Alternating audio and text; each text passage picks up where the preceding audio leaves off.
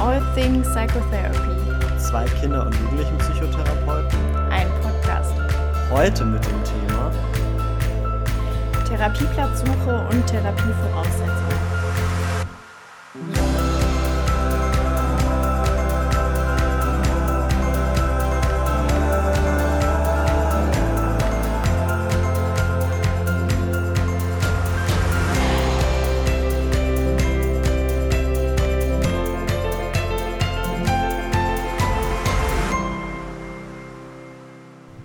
Herzlich willkommen zur ersten 2020er Folge von All Things Psychotherapy. Zwei Kinder- und Jugendlichenpsychotherapeuten, ein Podcast.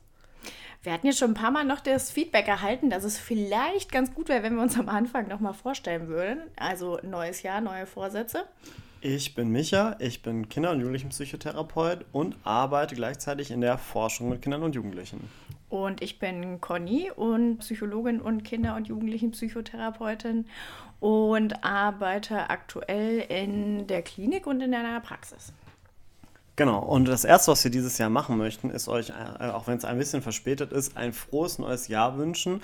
Wir waren im Dezember ein bisschen im Weihnachtsurlaubsstress Taumel. und genau und haben deswegen keine Folge aufnehmen können. Deswegen kommt jetzt die erste Folge des neuen Jahres. Und dafür haben wir euch, ähm, haben wir uns was ausgedacht, was vielleicht auch gerade zum Anfang des Jahres ganz gut passt. Ja, denn Anfang des Jahres merken wir in den Kliniken und auch in den Praxen, vielleicht auch in der Forschung, das weiß ich Ja, gar also nicht, zumindest in den ambulanten Sachen, die wir eben machen, schon, ja. dass vermehrt Anfragen Anfang des Jahres kommen. Es sind ja auch, können ja auch gute Vorsätze sein, dass man eben seine Probleme im, oder eben insgesamt Probleme im neuen Jahr gerne angehen möchte. Und deswegen, da kann man sich, äh, wenn man in dem Job arbeitet, meistens schon so ein bisschen darauf vorbereiten. Im Januar, das ist genauso wie in den Fitnessstudios, da wird es in den Psychotherapiepraxen voller. Ja, und dann haben wir gedacht, da viele, glaube ich, gar nicht so richtig wissen, wie geht das denn jetzt überhaupt, wenn ich Hilfe brauche oder wenn in unserem Fall mein Kind oder unser Jugendlicher zu Hause Hilfe braucht, wie mache ich das eigentlich überhaupt? Wie finde ich am besten einen guten Therapieplatz? Genau, da wollen wir euch heute ähm, aus allen Feldern so ein bisschen was erzählen. Das heißt, wir wollen euch erzählen, was müsst ihr oder was muss man beachten, wenn man einen ambulanten Therapieplatz sucht und was muss man beachten, wenn man vielleicht ähm, mehr Unterstützung braucht und ja, überlegt, in Richtung teilstationär oder stationäre Behandlung zu gehen. Mm, Also am Anfang ist immer ein bisschen die Frage, dass es darauf ankommt, was man braucht oder was man will. Wenn man jetzt sagt, wir brauchen einfach eine in Anführungszeichen normale Unterstützung erstmal, da ist natürlich immer die Frage, was heißt normal. Aber wenn wir jetzt sagen, wir würden den ambulanten Standardweg erstmal gehen, dann wird es auf jeden Fall Sinn machen, Erstgespräche oder Sprechstundentermine zu vereinbaren. Die äh, Therapeuten sind auch seit 1. April 2017? 2017, glaube ich, ja, dazu verpflichtet, mehrere Sprechstundentermine in der Woche anzubieten. Und die, der Tipp von uns wäre auch noch, sich mehrere Therapeuten anzugucken. Das ist ihr gutes Recht. Sie dürfen sich mehrere Leute angucken oder ihr dürft euch mehrere Leute angucken, weil ihr eine freie Arzt- und Therapeutenwahl habt. Natürlich würde ich da jetzt vielleicht nicht 20 nehmen, sondern ich würde schon eine Vorauswahl treffen. Wer sieht mir auf der Homepage zum Beispiel sympathisch aus? Wer passt mir auch von den Verfahren, die, die der oder die anbietet, vielleicht am besten? Aber insgesamt äh, empfehle ich meistens so zwei bis drei, ähm, sich vielleicht anzugucken. Und das darf man auch ruhig sagen, wenn man irgendwo beim Erstgespräch ist oder in der Sprechstunde, dass man überlegt, eine ambulante Therapie zu beginnen und dass man vielleicht auch noch woanders Termine hat. Also das nimmt keiner übel. Ähm, Ich kann Genau. das total verstehen, wenn einer bei mir sitzt und sagt, er guckt sich das an und hat auch noch andere Termine. Das ist, wie gesagt, gutes Recht. Genau, und ich sage das denen auch immer, dass, ähm, also wenn ich ein Erstgespräch habe, sage ich den Kindern vor allem, aber auch den Eltern immer, dass wenn die merken, dass es vielleicht irgendwie in der Chemie nicht so stimmt, dass ich nicht böse, sondern sogar dankbar bin, wenn das Ganze angesprochen wird, weil das ist auch halt noch ein Punkt, wo man auch noch gut gucken kann, was gibt es für Alternativen. Und um da eine Alternative zu finden, muss man halt dann erstmal schauen, wo findet man eigentlich Psychotherapeuten, sowohl für Kinder und Jugendliche als auch für Erwachsene. Und klar ist das Erste, was man wahrscheinlich machen kann, selber einfach mal googeln. Aber äh, ich glaube, das ist auch teilweise überhaupt nicht so einfach, da durch den ganzen Dschungel durchzublicken, was man da teilweise findet. Deswegen ähm, haben wir so ein paar Empfehlungen, was man machen könnte, um eben auch dann wirklich einen Platz zu finden. Eine Anlaufstelle wären da die kassenärztlichen Vereinigungen. Die haben zum einen entweder eine ganz gute Homepage, wo man manchmal auch schon eine Umkreissuche für den Wohnplatz oder für die Schule oder sonst irgendwas ähm, machen kann, dass man das irgendwie auch vielleicht gut in seinen Alltag integrieren kann. Und zum anderen äh, haben die eigentlich auch meistens Sprechstundenzeiten. Also bei uns ist das zum Beispiel die Kassenärztliche Vereinigung Westfalen-Lippe. Und bei denen ist das so, dass es auch Sprechstundenzeiten geben sollte, wo man sich auch nochmal beraten lassen kann. Die wissen eigentlich immer, wo ist gerade ein freier Platz. Wenn es welche gibt. Wenn es welche gibt. Und eine weitere Option ist auch noch, manche Krankenkassen können einen da auch beraten. Also manche Familien kenne ich, ähm, setzen sich mit ihren Krankenkassen auseinander und fragen, hey, wir brauchen einen Therapieplatz, wo ist denn vielleicht gerade einer frei? Dann helfen die einem auch äh, in seiner Stadt oder in seiner Umgebung zu suchen, äh, wo mögliche Therapieplätze sind. Ich glaube, meistens ist es leider aber trotzdem so, dass man viele abtelefonieren muss und wahrscheinlich also auch relativ oft zu hören bekommt, nee, bei uns ist leider voll. Das liegt einfach daran, dass es einfach zu wenig Plätze gibt im Moment. Ja, also vor allem hier so im Ruhrgebiet. Ähm, ich weiß jetzt nicht, wo alle Hörer herkommen, also auch Hallo an alle anderen Bundesländer, aber bei uns äh, in NRW oder vor allem im Ruhrgebiet ist es so, äh, dass da teilweise im Kinder- und Jugendlichenbereich Leute bis zu einem Dreivierteljahr warten müssen oder teilweise auch noch länger. Und das ist natürlich ein Problem, vor allem bei Kindern und Jugendlichen, weil da natürlich auch schon viel Zeit ins Land gezogen ist. Genau, und das ist halt eigentlich der Punkt, wo die Krankenkassen und die Politik eingreifen muss. Es passiert da im Moment ein bisschen, aber immer noch nicht genug. Ja, auf jeden Fall. Ähm, eine Option, was man auch noch machen könnte, ist die Kostenerstattung. Das ist was, was die Krankenkassen nicht sonderlich mögen, dass wir das sagen. Aber das ist auch im Gesetz verankert. Also eigentlich besteht, ein Be besteht Bedarf nach Therapie. Und es gibt aber aktuell, wie wir ja gerade schon gesagt haben, nicht genügend Plätze. Wenn man also vier Therapeuten hat, die eine Wartezeit von länger als drei Monaten angegeben hat, und das werden aktuell vermutlich leider viele sein, ähm, darf man theoretisch einen Antrag auf Kostenerstattung stellen. Und äh, theoretisch mh, mm, kann man sich dann also auf Deutsch auch bei Privatpraxen melden, die keinen Kassensitz haben, also nicht mit den kassenärztlichen ähm, Sitzen sofort direkt abrechnen können. Und die Option ist da halt, dass man dann trotzdem auch mit einer gesetzlichen äh, Krankenversicherung in der Privatpraxis angebunden werden kann.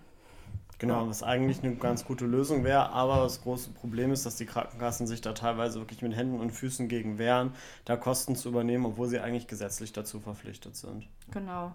Also da ist man so ein bisschen im Zwiespalt. Für die Familie ist das manchmal auch blöd. Je nach Krankenkasse muss man manchmal Wartezeiten da auch noch mit in Kauf nehmen, weil die erst nicht zahlen wollen. Manche Krankenkassen sind da auch super kooperativ und verstehen auch, ähm, dass das notwendig ist und dass es da schnell vorangehen muss. Also man darf um Gottes Willen nicht generalisieren. Mhm. Ähm, ich kenne auch Krankenkassen, wo das ganz toll funktioniert. Und dann gibt es wieder welche, wo es wirklich sehr, sehr schwierig ist. Leider.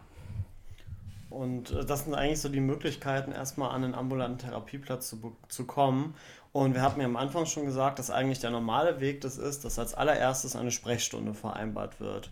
Das ist jetzt seit der um, Psychotherapeutengesetzesreform von 2017 vorgeschrieben, dass vor Aufnahme von einer Therapie mindestens eine Sprechstunde stattfinden muss, bei der eben ein Psychotherapeut, eine Psychotherapeutin oder eben Kinder- und Jugendlichen-Psychotherapeuten sich den Fall einmal anschauen und dann eben auch mit der Familie besprechen, was jetzt eigentlich benötigt wird. Und dafür ist so eine Sprechstunde auch da. Also das ist noch keine Therapie, sondern das ist erstmal schauen, was ist eigentlich los.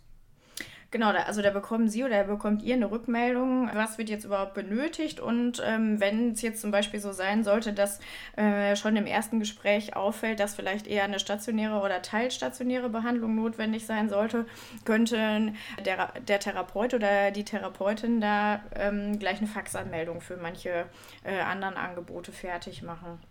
Wichtig ist, glaube ich, äh, da haben wir vorhin schon ein bisschen drüber geredet, dass man da ein bisschen darauf achten muss, dass man vielleicht nicht sofort eine gesicherte Diagnose bekommt. Also natürlich muss man als Therapeut in einem Gespräch, um das irgendwie abrechnen zu können und auch begründen zu können, warum man sich überhaupt unterhalten mhm. hat, eine Verdachtsdiagnose ähm, vergeben. Ähm, also da darf man gar nicht erschrecken. Irgendein Label muss man da erstmal geben, um es überhaupt abrechnen zu können. Und das sollte eigentlich auch zurückgemeldet werden von den Therapeutinnen oder Therapeuten nach dem Vorgespräch. Also ähm, nicht nur per Formular, sondern auch mündlich. Genau. Und ähm, danach, wie gesagt, kann man dann gucken, was empfohlen wird. Also vielleicht sagen die auch, äh, ich finde ambulant ausreichend, aber ich habe vielleicht gerade gar keinen Platz frei. Das kann auch alles passieren. Genau, dann gibt es noch eine Sache, wo wir gerne noch mal ein bisschen vorwarnen würden. Und zwar ähm, ist es ja auch oft so, gerade im Erwachsenenbereich, dass äh, bei psychischen Schwierigkeiten zum Beispiel der erste Weg zum Hausarzt geht, was auch völlig in Ordnung ist. Was dann aber eigentlich passieren sollte, wäre der Weiterverweis eben in, ins Fach, also entweder zum psychologischen Psychotherapeuten oder zum Psychiater. Äh, was aber oft passiert ist, dass entweder der Hausarzt direkt schon Medikamente verschreibt oder das Ganze auch quasi nach dem Erstgespräch äh, beim Facharzt, also beim Psychiater passiert. Und da haben wir uns vorhin auch schon ein bisschen drüber unterhalten. Da sollte man sehr, sehr vorsichtig sein, weil in der Regel noch keine Diagnostik gelaufen ist, ähm, die Diagnose eigentlich nicht gesichert sein sollte und das sehr kritisch zu sehen ist, da direkt Medikamente draufzusetzen. Außerdem hatten wir noch überlegt, wenn wir den Eindruck haben, es ist bei manchen vielleicht ein bisschen akuter, ähm, haben wir das auch manchmal, dass sich Patienten dann in Ambulanzen von Versorgungskliniken vorstellen. Also auch in Kliniken gibt es offene Sprechstunden, die man dann wahrnehmen kann. Da kann man sich auch telefonisch nochmal informieren, wann diese Sprechstunden in der Klinik sind. Und dann geht es, glaube ich, in vielen verschiedenen Kliniken unterschiedlich weiter. Also manche Kliniken verteilen dann innerhalb ihres Hauses und entscheiden, machen wir weiter stationär, machen wir metallstationär, reicht auch ambulant. Also die machen da auch nochmal eine Art Screening für sich. Manche, ähm, also zum Beispiel bei uns in der Klinik ist das so, wird auch erstmal eine ausführliche Diagnostik gemacht und entschieden, wie es dann weitergehen kann und soll. Und ähm, mit der ausführlichen Diagnostik sind wir eigentlich auch schon dabei, dass das ambulant aber eigentlich auch stattfindet oder stattfinden sollte. Das ist nämlich bei der Probatorik. Da ist es nämlich so, wenn die Sprechstunde gelaufen ist, kommt man in der Regel auf die Warteliste und muss dann eben oft noch eben eine Wartezeit in Kauf nehmen. Wenn die Wartezeit um ist, startet man in die sogenannte probatorische Phase oder Probatorik.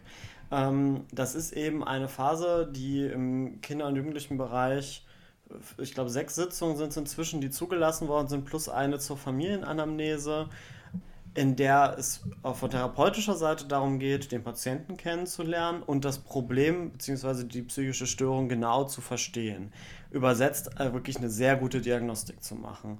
Von Patientenseite geht es eben auch darum, das Prozedere kennenzulernen, also wie läuft so eine Stunde ab, also wir achten da eigentlich auch mal drauf, dass so eine Stunde in der Regel auch so abläuft, wie später auch eine Therapiestunde abläuft. Also dass zum Beispiel bei Kindern und Jugendlichen am Ende auch noch ein bisschen Zeit zum Spielen da ist, damit man eben auch schon mal den ganzen Prozess so ein bisschen näher kennenlernen kann. Und eben von therapeutischer Seite ist das Wichtigste, eine ausführliche Diagnostik zu machen. Die wissenschaftliche Seite mir sagt jetzt, äh, weil es eben da Studien zu gibt, dass zum Beispiel ein strukturiertes klinisches Interview gemacht werden könnte, ähm, wo wirklich auch nochmal mit einem ähm, wissenschaftlich gut untersuchten Verfahren eben eine Diagnose gestellt wird. Was eben aber mindestens genauso wichtig ist, ist eben eine gute Familienanamnese zu stellen, also zu gucken, ähm, seit wann gibt es das Problem, wie äh, beeinflusst das den Familienalltag, gibt es vielleicht noch Faktoren, die da eine Rolle spielen. Verhaltenstherapeutisch kann es eben auch wichtig sein, sich nochmal spezielle Situationen aus verschiedenen Blickwinkeln anzugucken. Also an die Psychologiestudenten, da braucht man dann das Sorgmodell, was man im Studium ungefähr zehnmal durchkaut und auch was auch tatsächlich an der Therapie sehr sinnvoll sein kann. Das heißt, das ist eben ein Prozess, wo wirklich das Problem sich ganz genau von ganz vielen Seiten ähm, angeschaut wird. Wichtig ist, wie gesagt, die Diagnostik. Manchmal muss man halt gucken, wie das auch im ambulanten Rahmen möglich ist. Nur so zur Orientierung, so ein äh, guter Leistungstest, also IQ-Test, kann schon 1000 Euro oder aufwärts kosten. Und es werden meistens mehrere Ver Verfahren verwandt oder man braucht meistens mehrere Verfahren. Ähm, deswegen muss man immer gucken, wie viel kann man denn überhaupt so vielleicht als Einzelperson irgendwie anbieten, ähm, weil natürlich so Tests auch immer wieder neu aufgelegt werden. Aber eigentlich sollte immer erst eine gute Diagnostik erfolgen und wie Micha schon gesagt gesagt hat, kennenlernen, ähm, Familienanamnese und so weiter. Und wichtig ist auch noch am Ende der Probatorik, äh, dass es da eine Abschlusssitzung gibt, wo Ihnen alle Ergebnisse dargestellt werden. Also da wird einmal die Diagnostik zurückgemeldet, da wird zurückgemeldet, von welcher Diagnose, die dann jetzt gesichert sein darf, gehen wir jetzt aktuell aus was gibt es für ein Störungsmodell für die ähm, Familie oder für die jeweilige Störung, die wir jetzt festgestellt haben. Auch eine Psychoedukation, was heißt das jetzt? Wie würde eine Therapie für dieses Störungsmodell überhaupt aussehen?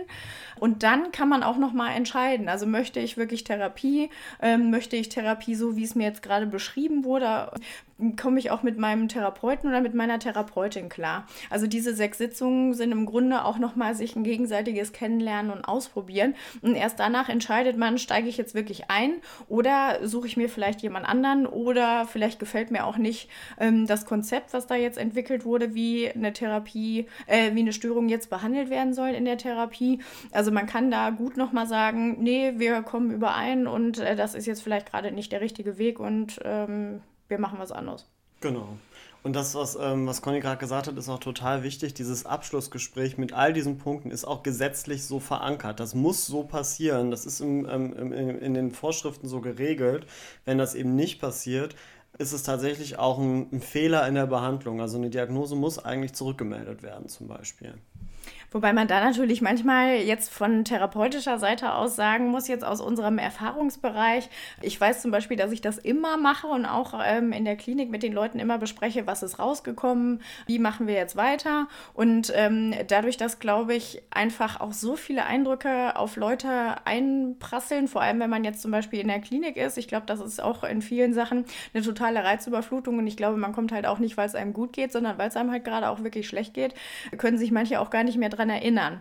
Und da wäre auch immer meine Bitte, auch nochmal Bescheid sagen. Also wenn Sie denken, ich weiß jetzt irgendwie gar nicht, äh, warum ich irgendwas jetzt machen soll oder ähm, was hatte die ähm, Frau nochmal erklärt, was, habe ich nochmal, äh, wenn es da nochmal irgendwie Fragen geben sollte, immer gerne bitte auch nachfragen. Also trauen Sie sich da ruhig oder traut euch da ruhig äh, nochmal nachzufragen das kann untergegangen sein, irgendwie, das kann man vergessen haben da, als Patient, das ist vollkommen in Ordnung.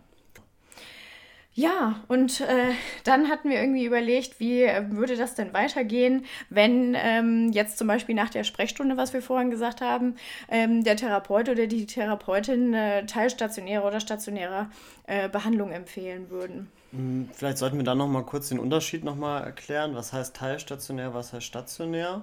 Ja, das ist eine gute Idee. Der Unterschied äh, besteht eigentlich darin, teilstationär äh, oder auch tagesklinisch bedeutet, dass Patienten, also sowohl Kinder als äh, auch Jugendliche, aber auch, auch Erwachsene, je nach eben Orientierung, dass sie morgens zur Tagesklinik hinkommen. Das fängt meistens um, um 8 an und dann eben den Tag über, meistens bis ähm, halb fünf, fünf, manchmal auch sechs, je nachdem wann der Anfang eben ist, eben in der Klinik bleiben und da eben auch Tagesangebote wahrnehmen. Bei Kindern ist es so, dass sie auch beschult werden und aber da eben auch die therapeutische Arbeit erfolgt. Die Abende und aber auch die Wochenenden ähm, sind aber eben in der Familie oder im System, in dem die Kinder eben ähm, leben. Und das ist eben auch der Unterschied zur stationären Behandlung. Da ist es eben so, dass die Kinder, Jugendlichen oder Erwachsenen eben nicht in der Zeit dazwischen nach Hause gehen. Es gibt schon Möglichkeiten, eben an Wochenenden entweder beurlauben oder eben in Belastungserprobung zu gehen. Aber in der Regel ist es vor allem am Anfang so, dass die ähm, komplette Woche eben auf Station verbracht wird ähm, und vor allem aber eben auch in der Woche auf jeden Fall die Nächte eben auch in der Klinik verbracht werden. Am Anfang meiner stationären Behandlung ist das bei vielen ähm, Stationen so, dass die Kinder die ersten zwei Wochenenden meistens so äh, zur Eingewöhnung besser in der Klinik bleiben und dann danach langsam am Wochenende wieder zurückgehen. Ähm, wichtig ist, das hatte ich auch mal, als ich mich mal mit ähm, Kollegen aus der Jugendschutzstelle ausgetauscht habe. Es geht da nicht darum, dass man irgendwie Personal sparen will am Wochenende in der Klinik sondern dass es darum geht, die Kinder natürlich auch immer äh, zunehmend wieder an zu Hause zu gewöhnen und dass man zu Hause auch Sachen erarbeiten kann. Das ist, glaube ich, ein ganz wichtiger Faktor. Genau. Und natürlich gibt es sonst auch noch die Akutstation. Da kommt man aber natürlich hin, wenn es wirklich in der Notvorstellung in der Klinik äh, festgestellt wurde, dass eine akute Eigen- und Fremdgefährdung besteht und dass die Klinik auch die Entscheidung getroffen hat, okay, wir sehen wirklich auch eine Gefährdung und dann muss man halt wirklich die ganze Zeit da bleiben. Und je nachdem ist da die Regelung unterschiedlich. wie es dann jetzt wirklich läuft. Also ähm, ob man ähm, wie viel Besuch man haben kann, wie viel man dann zunehmend irgendwann wieder nach Hause kann, das muss man dann immer individuell entscheiden, weil da halt auch wirklich Gefahr in Verzug ist. Und da muss man sich dann sehr an die Absprachen der Klinik halten, die sehr, sehr individuell gestrickt werden für jeden Patienten einzeln, für die jeweiligen Bedürfnisse in der Situation. Mhm. Ja, und dann haben wir uns überlegt, wie wäre das jetzt, wenn jemand in der Sprechstunde feststellen würde, eine teilstationäre Behandlung jetzt zum Beispiel mal sinnvoll wäre. Das ist ganz unterschiedlich, hatten wir ja vorhin schon mal gesagt. Also manche Kliniken würden dann anscheinend nochmal ein Ambulanzgespräch vorschalten und dann intern in ihrer Klinik nochmal eine Entscheidung treffen. Ähm, bei uns in der Klinik ist das so, dass dann eine Faxanmeldung erfolgt und man steht dann auf der Warteliste. Und äh, die Station oder in dem Fall halt dann die Tagesklinik würde bei uns erstmal einen Besuchstag vereinbaren für den Jugendlichen, dass man sich da nachmittags zwei, drei Stunden einmal die Station angucken kann, gucken kann, gefallen mir die Regeln auf dieser Station und komme ich vielleicht auch mit den anderen Jugendlichen da klar und äh, traue ich mir zu, da jeden Tag hinzufahren. Und äh, dann, wenn der Besuchstag erfolgt ist und die Patienten das vielleicht gut fanden oder ja, also sich das auf jeden Fall das Angebot vorstellen können. Dann gibt es ein Auftragsklärungsgespräch. Also da können die Patienten ganz viele Fragen klären. Da kann aber auch die Klinik nochmal gucken, ist die Indikation wirklich gestellt für eine tagesklinische Behandlung oder wäre eigentlich die fachliche Indikation vielleicht doch lieber was anderes. Kann natürlich auch daran liegen, dass wenn man eine Zeit lang auf der Warteliste steht, dass sich das alles schon wieder verändert haben kann. Ne? Also das ist jetzt gar kein Vorwurf an den vorherigen Kollegen, der die Sprechstunde gemacht hat, sondern es geht da immer mal wieder ähm, drum, irgendwie sich quasi so ein bisschen den Feinschliff anzugucken oder fein zu justieren, ob sich in der Zwischenzeit schon wieder was verändert hat. Und jetzt hast du ja eben schon gesagt, dass das Auftragsklärungsgespräch vor allem auch dazu dient, die Indikation zu prüfen. Ja. Was heißt das denn? Ja, das stimmt. Das äh, habe ich mal wieder sehr fachchinesisch ausgedrückt. ja, also da geht es ein bisschen darum zu prüfen, ob die Voraussetzungen für eine tagesklinische Behandlung ähm, bestehen. Also das heißt, dass der Patient oder die Patientin einmal therapie- und veränderungsmotiviert sein sollte nach optimaler Art und Weise. Bei uns, dadurch, dass das Jugendliche sind, ist es auch ganz wichtig, ob die eigenständig den Weg schaffen können. Also ob die es auch schaffen, zu uns in die Tagesklinik zu kommen oder ob die auch von uns eigenständig vielleicht mal irgendwo hingeschickt werden können, weil wir nicht direkt am Haupthaus dran sitzen, sondern in der Innenstadt. Die müssen im Notfall vielleicht auch mal rüberfahren können ins Haupthaus für irgendwelche externen Termine. Da ist das ganz wichtig, dass die selbstständig sich zutrauen, hin und her zu fahren. Genau, also das ist dann bei Kindern natürlich ein kleiner Unterschied, die müssen das noch nicht. Da ist es dann so, dass die Eltern eben ähm, ja, dafür sorgen müssen, äh, dass die Kinder eben pünktlich in die ähm, Tage Tagesklinik kommen. Also eigentlich ähnlich wie äh, wenn sie zur Schule gebracht werden müssten. Genau, und ähm, das ist ja vielleicht nochmal der Unterschied bei Kindern den traut man da oder den kann man ja da auch nicht ganz so viel eigenständig zutrauen. Aber auch da wird schon darauf geachtet, je nach Alter, dass eben auch Stück für Stück immer eigenständige Aufgaben übernommen werden. Nur eben ist es noch keine Voraussetzung. Und wichtig in der Tagesklinik ist es auch noch, dass man sich natürlich an die Regeln hält. Also äh, zum Beispiel zu seinen Terminen erscheint oder wenn einem medikamentös was verschrieben wird, dass das auch genommen wird, dass man da nicht stundenlang diskutieren muss jedes Mal und dass man abstinent ist. Und Abstinenz ist, glaube ich, auch so eine Regel, was ähm, generell ähm, auch ambulant nochmal zu diskutieren ist. Also da muss man immer nochmal gucken. Also sagen wir mal, jemand ist ähm, häufig durch Cannabiskonsum irgendwie eingeschränkt, dann macht das natürlich manchmal eher weniger Sinn, da dann eine Therapie zu machen, ne? weil der oder die dann vielleicht gar nicht so viel mitnimmt von den Inhalten. Und dazu kommt, dass wir da eben auch tatsächlich gesetzlich nochmal Grenzen bekommen, ambulant. Da ist es ähm, nach, also früher war das so, wenn Abhängigkeit, eine Substanzabhängigkeit, egal was, besteht, dass eigentlich gar keine ambulante Therapie erfolgen darf oder durfte. Das ist inzwischen ein bisschen anders. Inzwischen ist es so, dass man zehn Sitzungen machen darf, mit dem Ziel, die, ähm, also eine Abstinenz quasi herbeizuführen. Wenn das aber überhaupt nicht von den äh, Patienten oder Patienten gewünscht wird, dürfen wir eigentlich, wenn wir das, äh, das Gesetz ganz streng nehmen, dürfen wir keine ambulante Psychotherapie anbieten. Äh, sondern sollten dann eben immer eher darauf hinarbeiten, dass es vielleicht eine stationäre Behandlung oder auch eine ähm, Entzugsbehandlung eben halt äh, stationär erfolgen kann. Problem ist, gerade bei Jugendlichen gibt es das schon relativ oft, dass die zum Beispiel auch nicht bereit sind, ähm, den Konsum eben aufzuhören. Und ähm, wir haben jetzt im Vorfeld überlegt, im Grunde sind viele Voraussetzungen, die man für eine tagesklinische Behandlung braucht, natürlich auch die, wie Michael jetzt gerade schon gesagt hat, die man auch ambulant erfüllen sollte. Wichtig ist, glaube ich, ambulant eigentlich auch noch, dass man schon schafft, irgendwie seinen Alltag zu bewältigen. Also in der Tagesklinik gibt es vielleicht ähm, Jugendliche, die vielleicht gerade nicht schaffen, zur Schule zu gehen. Da ist natürlich schon klar, dass man darauf hinwirkt, dass die jetzt wieder regelmäßig zur Schule gehen und vielleicht auch mehr Alltagsstruktur erfahren als vorher. Ähm, da sind einem manchmal ambulant natürlich ein bisschen die Hände gebunden. Natürlich gibt es da auch Patienten, die Schwierigkeiten mit dem Schulbesuch haben und auch da wirken wir darauf hin, dass irgendwann wieder ein Schulbesuch oder möglichst bald wieder ein Schulbesuch stattfinden soll. Aber natürlich, ähm, wenn die komplette Tagesstruktur fehlt und die Patienten, sagen wir mal, bis drei Uhr nachmittags schlafen, dann ist wahrscheinlich ambulante Therapie nicht ausreichend. Und deswegen ist es ja zum Beispiel ganz oft so, dass eine stationäre Behandlung quasi als vor der ambulanten Therapie erfolgt. Und deswegen empfehlen wir ja, oder es ist eigentlich schon fast immer eine Pflichtempfehlung, dass nach der stationären oder teilstationären Behandlung eigentlich die ambulante Therapie im Anschluss erfolgt weil dann eben auch auf die Inhalte aus der teilstationären oder stationären Behandlung aufgebaut werden soll und eben nochmal verstärkt daran gearbeitet werden soll, das in den Alltag zu ähm, übertragen, weil das natürlich bei der stationären Behandlung, wo dann vielleicht gerade am Wochenende nur der, ähm, also die Rückkehr ins Familiensystem da ist, schwierig ist. Das ist auch wieder ein großer Vorteil an der Tagesklinik, da gibt es eben noch Kontakt in die Familie und da können eben auch da schon mehr Sachen im Alltag geübt werden. Aber auch da ist es oft so, dass es dann eben in der ambulanten Therapie eigentlich erstmal nochmal richtig um die Umsetzung im Alltag geht. Mm, was in letzter Zeit auch öfter aufgefallen ist, ist natürlich, wenn man jetzt tagesklinisch zum Beispiel arbeitet oder stationär, ähm, dass sich da teilweise die Gesetzes- und Abrechnungsmöglichkeiten ein bisschen in die Wege gekommen sind. Also das heißt, wenn wir jetzt den Familien empfehlen, super, dass sie hier in der Therapie sind, aber wenn sie äh, fertig sind in der Tagesklinik zum Beispiel, brauchen sie danach einen ambulanten Therapeuten, dass die häufig ja aktuell, wenn jemand in der Tagesklinik ist, keinen Therapeuten suchen können weil die das dann nicht abrechnen können. Und somit äh, haben die dann oft nochmal nach einer tagesklinischen Behandlung echt lange Wartezeiten, was natürlich wieder blöde ist. Das wurde jetzt mit dem neuen Gesetz schon mal geändert, also äh, oder zumindest beschlossen, dass das geändert werden soll. Bis das natürlich noch wieder durch ist, dauert noch ein bisschen. Aber eigentlich ist das auch eine gute Veränderung des neuen Gesetzes. Und da kann man sich vielleicht auch nochmal dann den ähm, Podcast mit Frau Schneider anhören, was sich noch alles bei uns im neuen Therapeutengesetz verändert.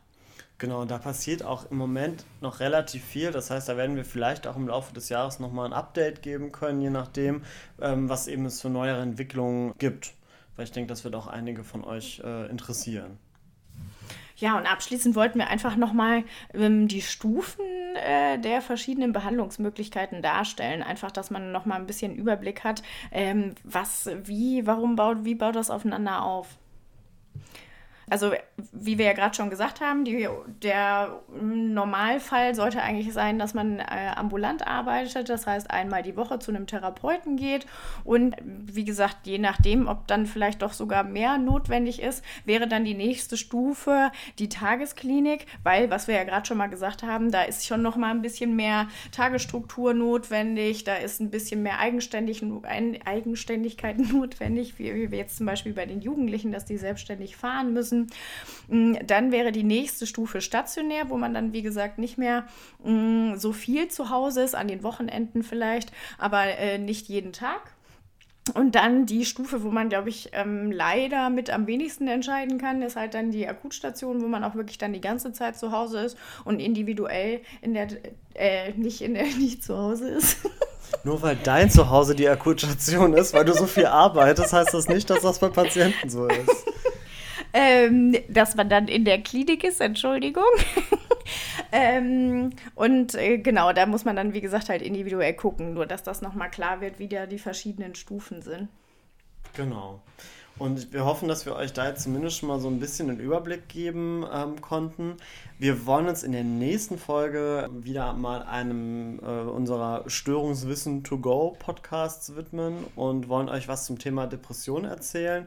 Vor allem bei Kindern und Jugendlichen. Genau, und haben uns überlegt, dass wir da dann auch so ein bisschen darauf eingehen, und nochmal erklären, wann bräuchte man denn was? Also wann wird da eine ambulante Therapie ausreichen? Wann macht da vielleicht auch eine teilstationäre oder stationäre Therapie Sinn? Ja, Ja, wir freuen uns, äh, dass ihr auch im neuen Jahr 2020 eingeschaltet habt.